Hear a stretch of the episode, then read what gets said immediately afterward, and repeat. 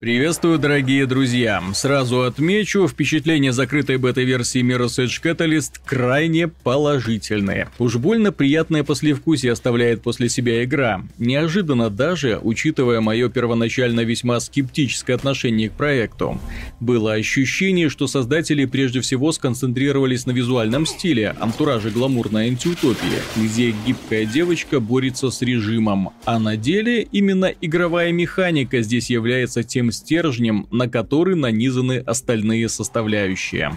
В деспотичном мире будущего злостные полицаи принуждают людей ходить по струнке, работать от зари до зари и поддерживать стерильную частоту в бескрайнем, кажется, мегаполисе.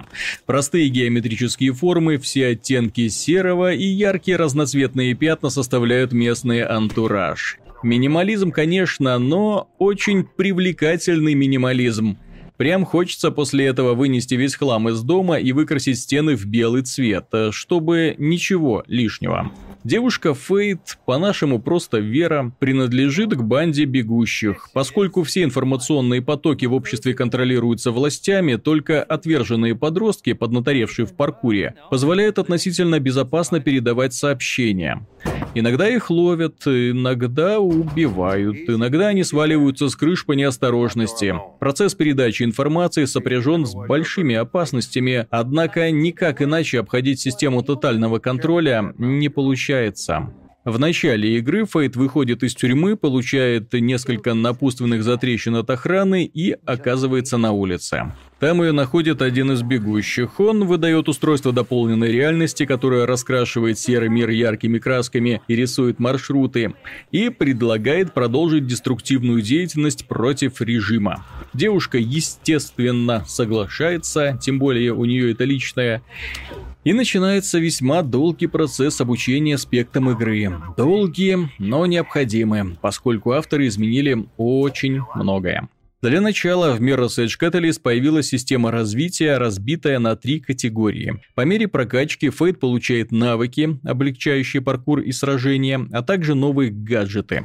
Все их оценить в рамках закрытой бета-версии само собой не удалось, однако их полезность нельзя отрицать, поскольку в итоге они ускоряют как скорость передвижения, так и шансы на выживание. А забеги на время и мордобой тут являются нашим основным времяпрепровождением. Во-вторых, действие разворачивается не на линейных уровнях, как это было в Mirror's Edge 2008 года выпуска, а в огромном городе, крыши которого нам предстоит досконально изучить. Чтобы игрокам не было скучно, авторы худо-бедно реализовали симуляцию жизни. Внизу по бестолковым маршрутам ездят машинки и ходят человечки – Иногда в процессе путешествия можно встретить неприкаянного типа, решившего отдохнуть от мирской суеты на свежем воздухе. К сожалению, бить гражданских нельзя.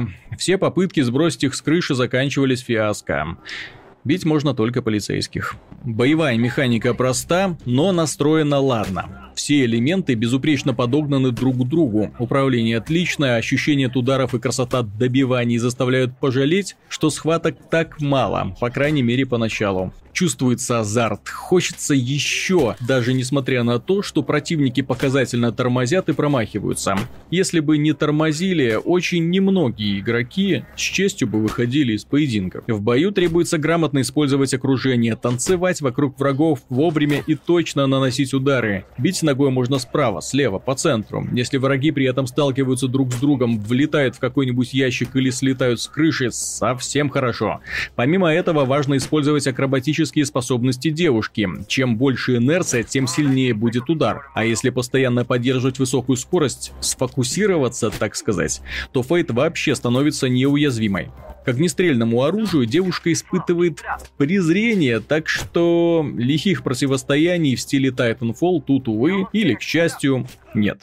Цели миссии довольно стандартные. Часто нас просят куда-нибудь добежать, что-нибудь найти, с кем-нибудь поговорить. В побочных заданиях одним из важнейших факторов становится время. Выполнять их не так-то просто, иногда несколько раз приходится начинать заново, благо есть возможность сделать рестарт без необходимости возвращаться к началу. А вот сюжетные миссии куда изобретательнее. Там нас сопровождают и болтливые персонажи, и новые декорации, круто поставленные сцены. Увиденный в бета-тесте отрезок определенно определенно интригует. Собственно, впечатление от целой игры во многом будет зависеть от того, насколько разнообразными будут миссии. Печально, если все упрется в собирательство, забеги на время и редкие проблески сюжетных уровней. Но, еще раз отмечу, игра оставляет после себя крайне приятное послевкусие. На следующий день просыпается голод.